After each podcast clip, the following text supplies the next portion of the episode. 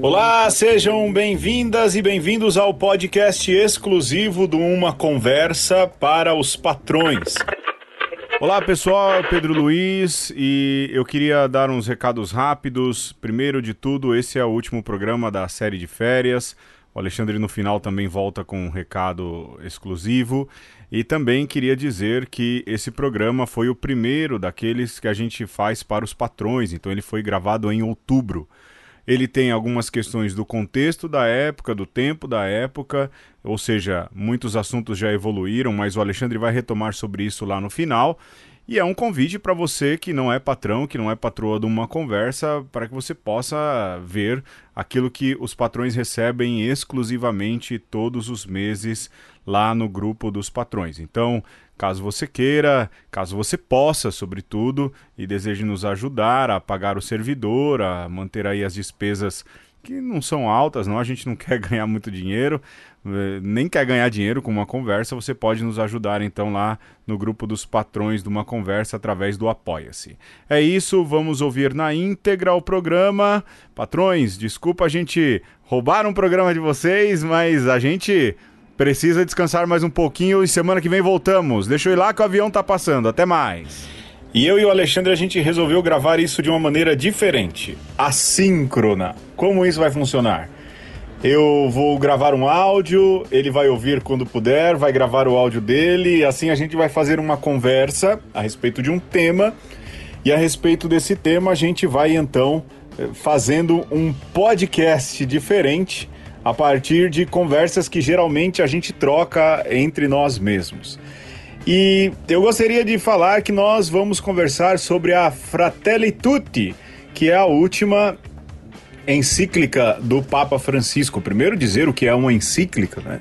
A encíclica é o que pode ser considerado o maior ensinamento de um papa. É um ensinamento pessoal, uma catequese pessoal de um papa, diferente daquilo que são as exortações pós-sinodais, que são de fato exortações, ou seja, é, vamos assim dizer, de maneira mais concreta, um pai exorta um filho a não se perder, um pai exorta um filho a tratar bem os outros, e é o Papa com os bispos exortando a igreja. Já uma encíclica ela é um grande ensinamento, uma grande elaboração teológica, uma carta, é, um testamento espiritual. E o Papa Francisco, então, escreveu este é, essa encíclica para é, ajudar o povo a refletir algumas coisas. E ele começa refletindo sobre vós sois todos irmãos, fratelli tutti. É? E o bacana do fratelli tutti, ele quer promover toda uma irmandade cristã, ou melhor, uma irmandade mundial independente das religiões. Repare, essa é uma linha de Francisco. Francisco tem uma linha de diálogo muito diferente da de João Paulo II, da de Bento XVI, e por isso quem está muito acostumado com o tipo de papa estranha o jeito de Francisco. Mas o jeito de Francisco é o jeito de muitos padres de comunidades aí, tanto da Argentina, tanto do Brasil. Então, assim, a Fratelli Tutti é um grande ensinamento do Papa e ela vai na linha do diálogo mundial, de cuidar da casa comum. É como se um padre, além de se preocupar só com a sua paróquia, se preocupasse com os pobres da rua, se preocupasse com a vida no bairro, se preocupasse com o colégio, se preocupasse com os hospitais no bairro. Não tem um monte de padre que faz isso?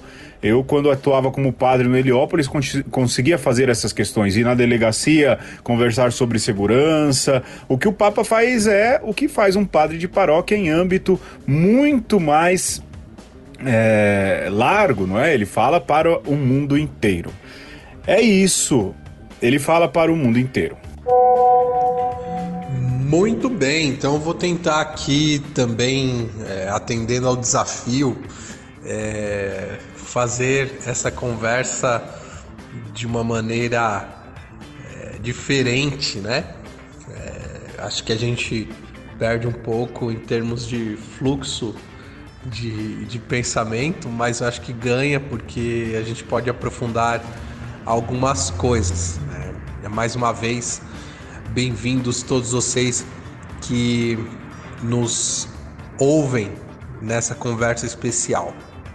Então, retomando um pouco o que o Pedro falou é, do papel do Papa Francisco, é, quase como um, grande é, padre de paróquia internacional, é bom a gente lembrar que é, Francisco é um chefe de Estado e então ele lida com as coisas também em termos de relações internacionais, como faria um presidente, é, um premier de uma grande nação. E a gente não pode perder de vista que a Fratelli Tutti está inserida no contexto do, uh, da declaração que o Papa assinou com o grande imã de Al-Zahar, o Ahmed Al-Tahib. Então, o ano passado, o Papa se reuniu com o grande imã de Al-Zahar e declarou que de agora em diante a religião islâmica, representada por esse, é, essa figura importante, e, e o pontífice católico vão trabalhar juntos em prol da paz mundial e da convivência comum. É. O Papa Francisco já fez encontros com diversos outros membros é, e chefes de outras religiões. Mas isso é importante porque é, Al-Zahar é uma das primeiras universidades do mundo, né, do molde como nós conhecemos, e ela remete a uma tradição antiga, porque está no Egito. Então, é sim portadora é, da grande tradição das escolas de pensamento egípcios. Então, nós podemos ver a, a magnitude desse encontro, né? Um grande líder intelectual que é o Ahmed Al-Tahib é, no mundo, digamos, do Oriente Médio e o Papa Francisco, que é um grande líder é, espiritual do, do mundo ocidental. Né? E vale a pena lembrar também que uma encíclica ela está é, é devedora, é, está na sequência é, daquilo que é a própria categoria literária das epístolas do Novo Testamento, né? Tanto encíclica como epístola significam cartas. Assim como Paulo escreveu as comunidades nascentes, assim como Pedro está lá no final do Novo Testamento, escreve cartas a toda a comunidade cristã. Os papas vêm escrevendo suas cartas para convocar os cristãos para refletir sobre um tema. Dessa vez é sobre a fraternidade humana. E outra coisa interessante também é que o Papa Francisco convocou, também por conta desse diálogo com o mundo islâmico, a igreja para e a sociedade para um pacto global da educação, sempre nesse âmbito é, de reavivar o humanismo, de estreitar os laços da, da, da humanidade como uma, uma grande fraternidade. E aí eu vou lançar aqui para o Pedro uma proposta de nós fazermos um sobrevoo sobre os títulos dos capítulos da Fratelli Tutti. Que tal? Bom, como um bom estudante, eu costumo fazer mesmo um fichamento, que é anotar todas aquelas coisas que pedem que anotemos para que a gente possa ter em mente o que é mais importante. E para mim, o que chama a atenção na Fratelli Tutti é a força do discurso de Francisco. De novo, mostra muito que ele está afinado com o seu pensamento, ele se mantém muito fiel, se mantém em frente, não faz concessões ao jeito que ele enxerga o mundo, aquilo que é a sua missão. Né? E mais do que isso, ele mostra esse traço latino-americano. O Papa Francisco é da Argentina, ele viveu um estilo de igreja bem diferente, e aqui mais uma vez entra aquilo que a gente sempre fala da questão dessa diferença da igreja da Europa para a igreja latino-americana, de como a gente tentou imitar muito tempo a igreja é, europeia e agora a igreja latino-americana tem um papa lá. Então isso choca as pessoas e choca essa geração mais nova é, muito mais nova, de jovens, que viveram um, papado pop de João Paulo II, o, de, o papado de Bento XVI. E nesse sentido, essa turma, não é? mas também a turma mais antiga, pré-conciliar, não consegue entender a importância de Francisco. E ele fala disso, ele fala muito para o mundo a partir do ponto de vista latino-americano, daquilo que é o jeito dele latino-americano de, de enxergar as coisas. Então ele fala de avanços e retrocessos no âmbito latino-americano, fala dessa questão dos nacionalismos e das ideologias como novas formas de egoísmo, ou seja, eu sou nacionalista, aí a gente tem aquele programa nosso, a pátria que nos partiu, não é? A gente tem essa visão de pátria, de nacionalismo, e isso vai nos fechando num egoísmo que impede a gente de enxergar as dores do outro. Vou dar um exemplo claro esses dias se postou alguma coisa da perseguição a cristãos real que existe ali no continente africano por parte dos grupos extremistas. E aí a turma continua batendo no Papa porque ele não fala do Chile. Ora, ele já falou do Chile numa época. É, ele tem quem fala, ele já resolveu a questão do Chile. Ele nomeou o cardeal, o bispo de, de Santiago como cardeal. Quer um olhar mais presente do que esse. Há tempos ele nomeou um cardeal brasileiro e nomeou o arcebispo de Santiago como um cardeal. Então ele tem esse olhar, mas esse jeito nacionalista que a gente tem acaba fazendo com que a gente não enxergue o mundo e viva isso e viva uma fé e um olhar para essa grande aldeia global de maneira muito egoísta. Isso me chama mais atenção. E aí ele bate naquilo que Paulo VI lá atrás batia, que é, não pode existir mais os outros, tem que existir o nós. Quando a gente fala de mundo, e o Papa falava isso na Laudato Si, ele falava: nós precisamos falar da casa comum. É o nós, somos nós, não é só o outro, não é o que faz errado. Nós, nós, isso é importante. Sim. E ele fala desse fracasso digital que potencializa este olhar para os outros. A pandemia demonstra isso. A gente precisaria ler também a Fratelli Tutti, olhando um pouco aquilo que é o próprio documento, ou melhor dizendo, a homilia do Papa naquela bênção Urbi et Orbi que ele fez sozinho na Praça São Pedro. Eu acho que tudo isso constitui um bom panorama teológico de Francisco. Né? E lógico, ele fala dentro dessa questão de muitos ele fala também da questão da baixa estima nacional, baixo autoestima nacional, porque a gente vive num mundo que se compara e aí quando a gente se compara e não tem toda essa potência de riqueza que essas grandes nações conseguem impor, eu não estou criticando nem nada, mas veja a força da Coreia, o quanto o K-pop é famoso hoje em dia, não é? Veja a força da indústria cultural norte-americana.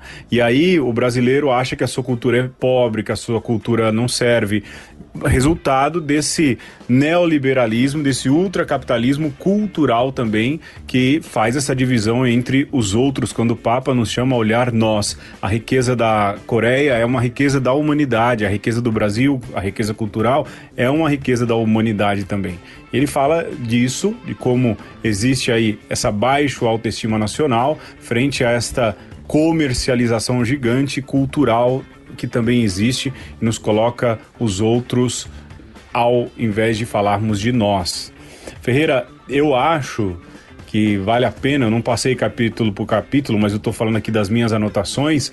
Interessante essa leitura do Samaritano, como chave de leitura da própria Fratelitude.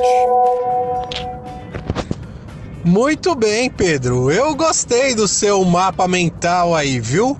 apesar de não ser os pontos da, dos oito capítulos, eu acho que você contemplou bem aí as ideias principais. E então eu retorno aí ao capítulo 2, que fala dessa pedagogia do bom samaritano. E para nós do Brasil ficou muito fácil uh, entender esse segundo capítulo, porque é essa frase, esse, essa passagem bíblica foi o mote da campanha da fraternidade desse ano, né? E a metodologia do bom samaritano se resume a, uma leitura espiritual do método ver, julgar e agir, que é ver, sentir compaixão e cuidar. É, e aí você pensa que o ver tá lá, é o olhar a realidade, é, não muda, mesma coisa do ver, julgar e agir está ali na, na parábola do, do bom samaritano. Agora, o julgar é interessante, porque no caso, o bom samaritano ele julga com a compaixão. Né? O empatizar-se, o perceber a dor do outro como se fosse sua. Isso é o que Jesus na parábola chama de uh, julgar, né? É o sentir compaixão. E o agir é o cuidar. E no fim, a pastoral é sempre um cuidado, né? Quando você fala em pastoral, na ação da igreja, na prática da igreja, a gente poderia resumir sempre ao verbo cuidar. E o Papa extrapola isso agora para um âmbito é, internacional, né? Então imagina que se a gente pegasse lá o samaritano que cuidou do cara que estava caído na estrada e colocasse como presidente das nações, né? Ele criaria políticas públicas para o cuidado. Então é formidável você usar essa parábola como chave de leitura de políticas, chave de leitura ecológica, porque resume tudo ao olhar a realidade, ou seja, não ser um alienado, é, sentir compaixão, ou seja, empatizar-se e promover o cuidado, a cura, é o resgate daquele que está numa pior situação.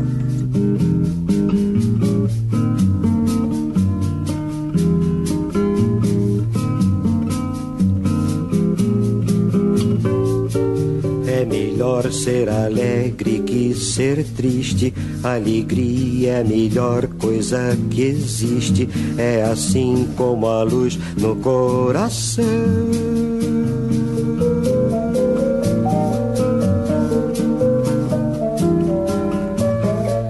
Mas para fazer um samba com beleza é preciso um bocado de tristeza, preciso um bocado de tristeza, senão não se faz um samba não.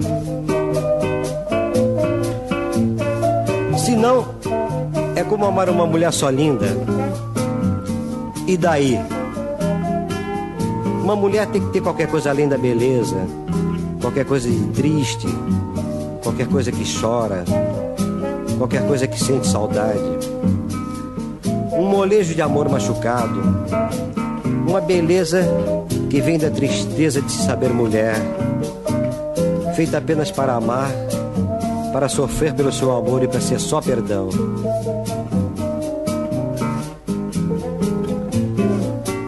Fazer samba não é contar piada. Quem faz samba assim não é de nada. O bom samba é uma forma de oração.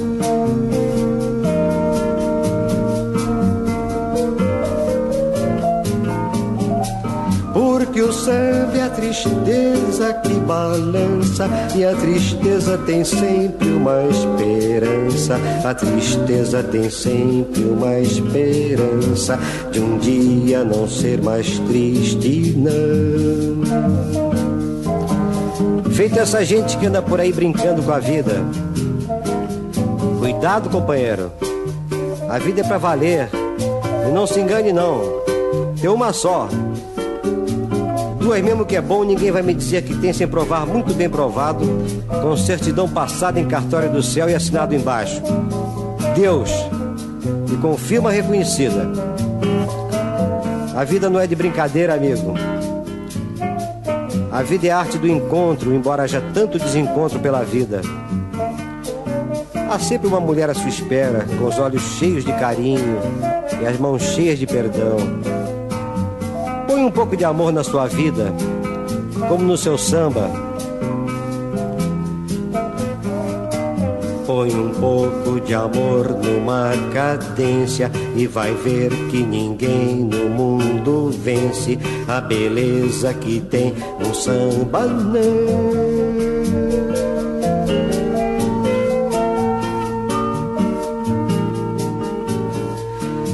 Porque o samba nasceu lá na Bahia. E se hoje ele é branco na poesia, se hoje ele é branco na poesia, ele é negro demais no coração.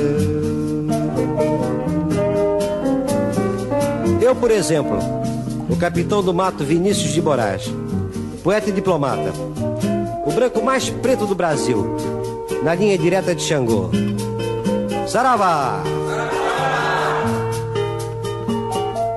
A benção, senhora, a maior Yalorixá da Bahia, terra de Caíbe e João Gilberto.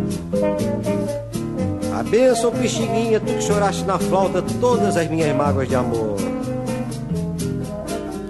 A benção, senhor, a benção, Cartola, a benção, Ismael Silva, sua benção, Heitor dos Prazeres. Benção Nelson Cavaquinho. A benção Geraldo Pereira. A benção meu bom Ciro Monteiro, você sobrinho de Nonô. A benção Noel. Sua benção Ari. A benção todos os grandes sambistas do meu Brasil branco, preto, mulato, lindo como a pele macia de Oxum. A benção maestro Antônio Carlos Jobim parceiro e amigo querido, que já viajaste tantas canções comigo e ainda há tantas a viajar. A benção, Carlinhos Lira, parceirinho 100%.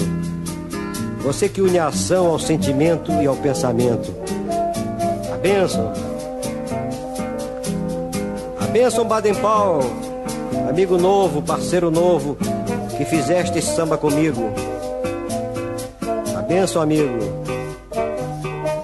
A benção, maestro Moacir Santos, que não és um só, és tantos. Tantos como o meu Brasil de todos os santos, inclusive meu São Sebastião. Saravá! A benção que eu vou partir, eu vou ter que dizer adeus. Põe um pouco de amor numa cadência e vai ver que ninguém no mundo a beleza que tem um samba não.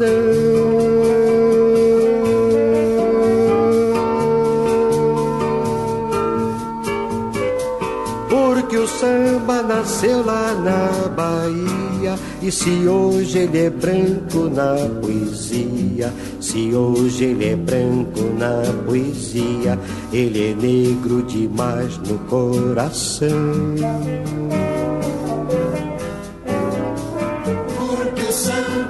Samba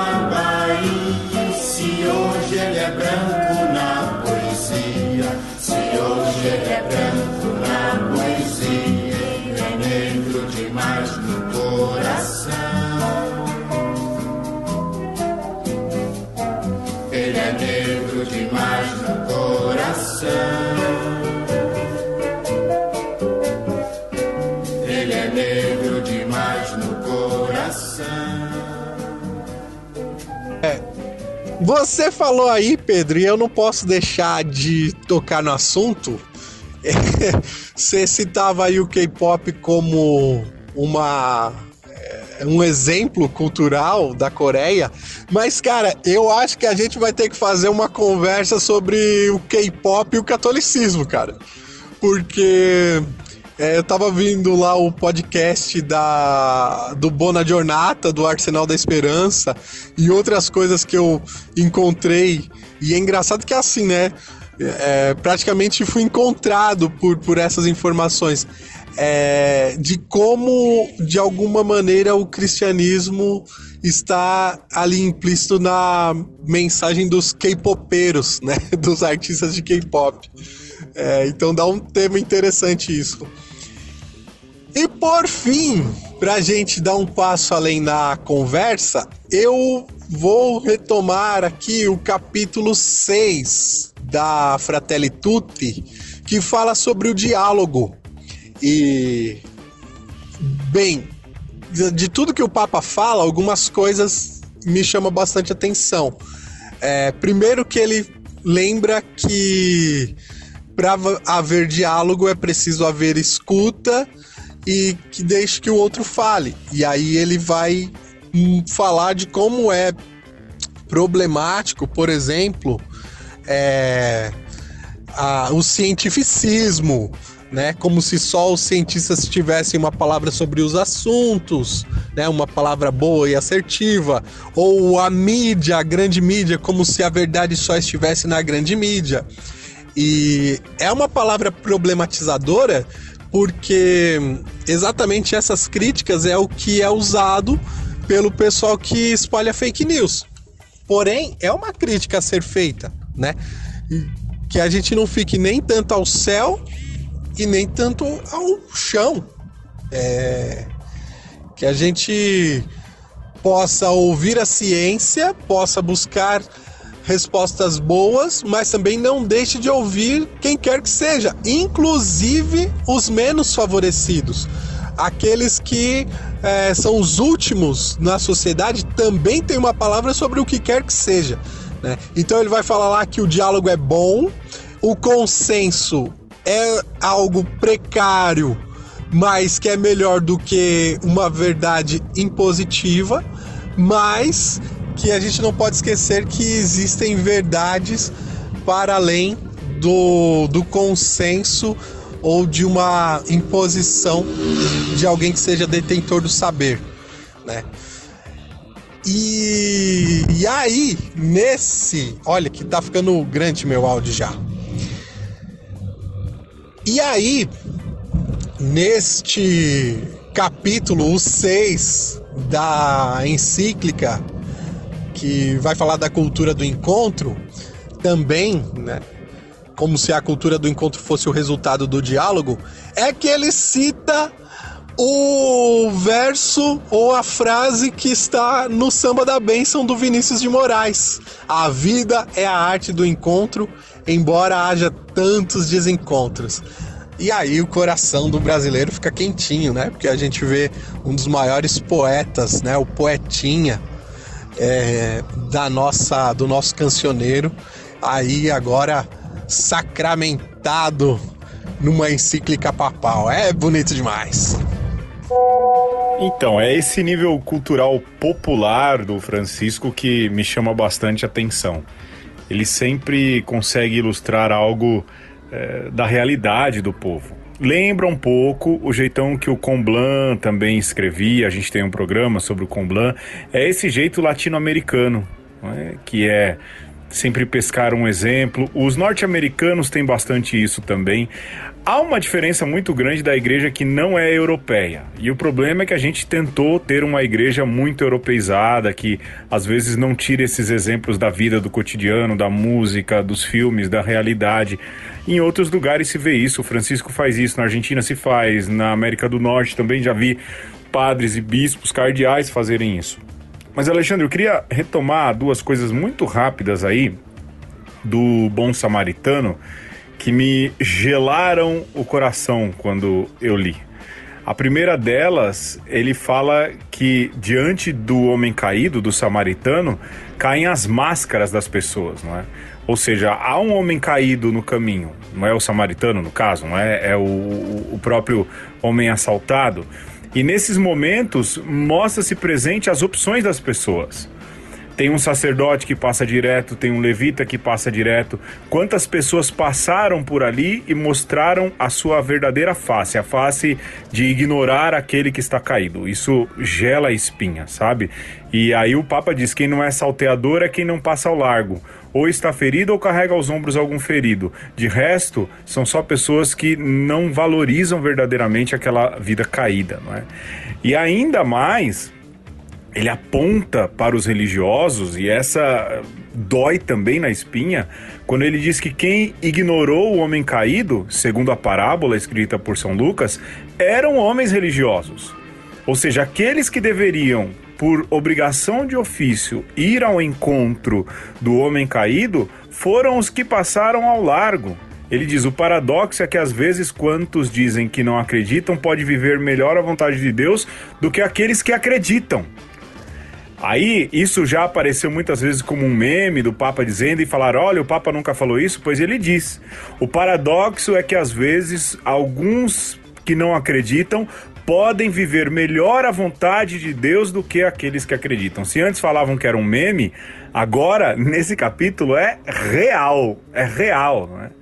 Mas o que eu acho interessante também é essa análise que ele faz da sociedade. Não é?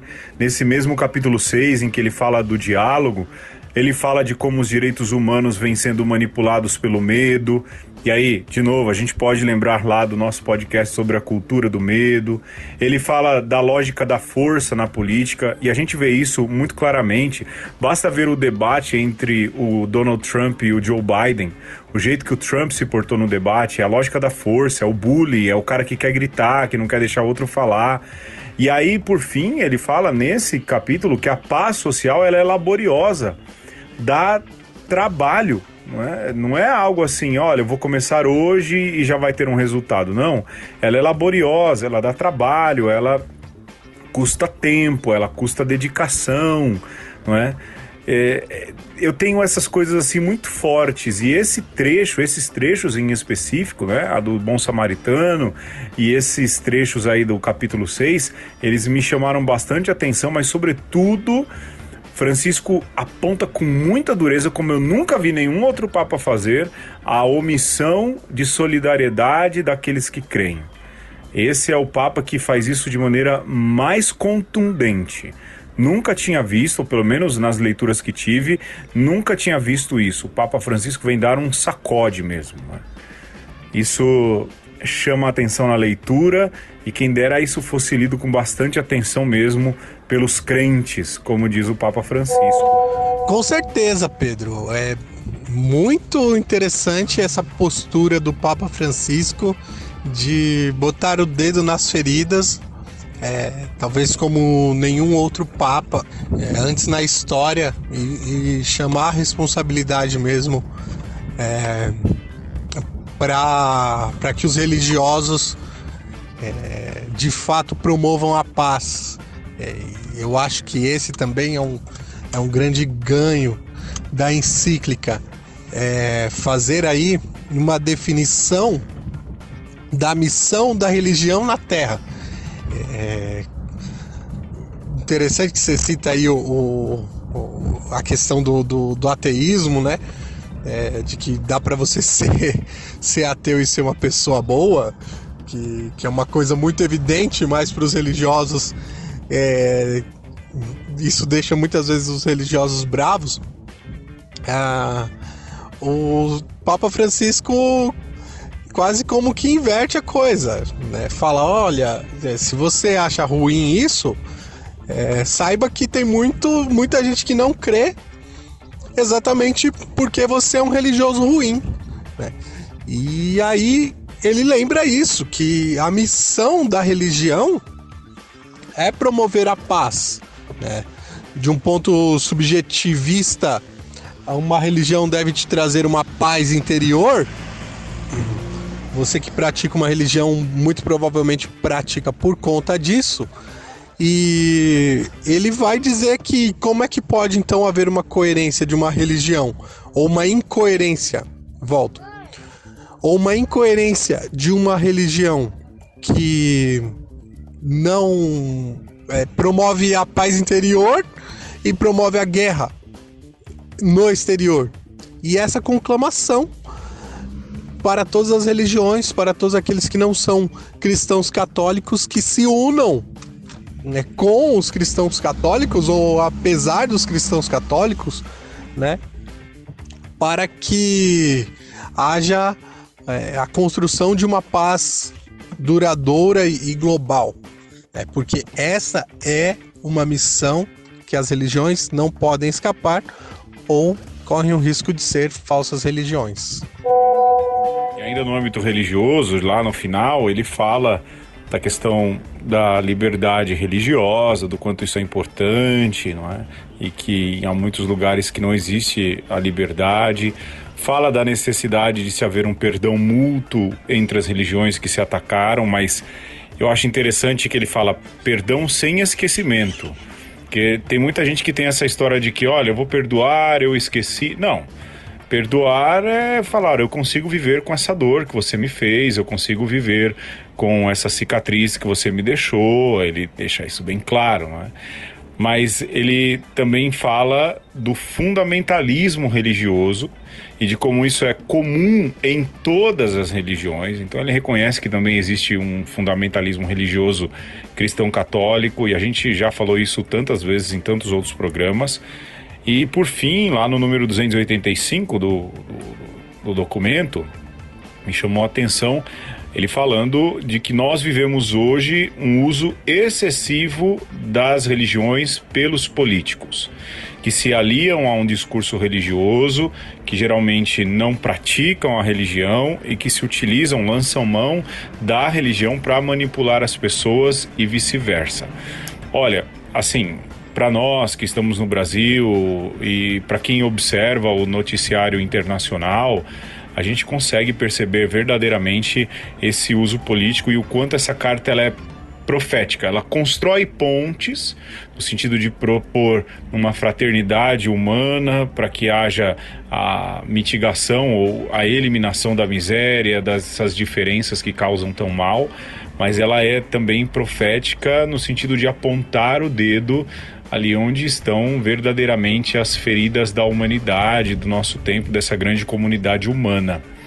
Olha, eu acho que não tem muito mais para dizer em resumo. O que a gente queria dizer para vocês, patrões, é que vocês leiam esse essa carta, né, essa epístola, essa encíclica do Papa, a gente está mandando junto aí, e esse é também o nosso primeiro podcast exclusivo dos patrões, e a gente resolveu fazer desse jeitão. A gente tem ali um desenho do que quer falar, mas a gente vai trocando mensagens assim de maneira bem assíncrona e assim vamos mandando para vocês uma montagem de um podcast bem produzido, sim, com todo carinho, mas isso é algo exclusivo para vocês, patrões de uma conversa. Ferreira, dá tchau aí, Ferreira. É isso, a gente vai então encerrando essa conversa sobre a encíclica Todos Somos Manos, do Papa Francisco. É, primeiramente, esse conteúdo tinha sido pensado para ser exclusivo para os patrões, mas diante da necessidade da pausa, nós decidimos torná-lo um, um episódio inclusivo nas plataformas de podcast. E porque nós somos essa metamorfose ambulante mesmo. E acho que é importante a gente terminar essa conversa é, por tudo que tem acontecido desde quando a gente gravou esse episódio, agora que ele vai ser publicado. É, dizer que é importante que é, não podemos deixar que sequestrem a nossa identidade católica, cristã, ou nacional. É importante frisar isso. O Pedro falava das igrejas ah, no Chile que tinham sido queimadas e que alguns se levantaram para dizer o Papa não falou nada. Depois no caso também da, da legalização do aborto da Argentina, mais uma vez esse povo se levanta para falar: ah, o Papa tem que se pronunciar. É, gente que muitas vezes nem cristã é, que quer sequestrar a nossa identidade e dizer o que é, o que não é ser católico. É importante lembrar isso. O diálogo que nos pede o Papa é e acontece a partir da nossa identidade. Se você embarca na identidade do interlocutor, você vira um Maria vai com as outras. Mas o paradoxal é que se você se apega à sua identidade, é como se fosse algo patenteado, é, que alguém te coloca como ó, tem que ser assim, é, e por conta disso se fecha o diálogo, você também se tornou um Maria vai com as outras. É, sem demérito aí as Marias que vão com as outras, né? Porque afinal de contas nós acreditamos que Maria vem com a gente, não é esse o caso. Mas o que eu quero lembrar é isso: você é a prova viva de que o que você acredita está vivo. Seja concordando, seja discordando, enfim, nesse diálogo com si mesmo, com os mesmos é, que carregam a mesma identidade que você, diálogo com os de fora. Nisso a gente vai construindo a nossa identidade. Vamos em frente, semana que vem as coisas voltam ao normal, vamos gravar do jeito de sempre. Não deixe de nos seguir nas redes sociais, né? O arroba umconversa, seja no Instagram, seja no Twitter, também você nos encontra no Facebook. Lá você pode estabelecer também um contato, a gente sempre responde, também pode deixar os seus comentários. E é isso. É. Vamos começar esse ano de 2021 com todo o gás. Um beijo, um abraço e um aperto de mão.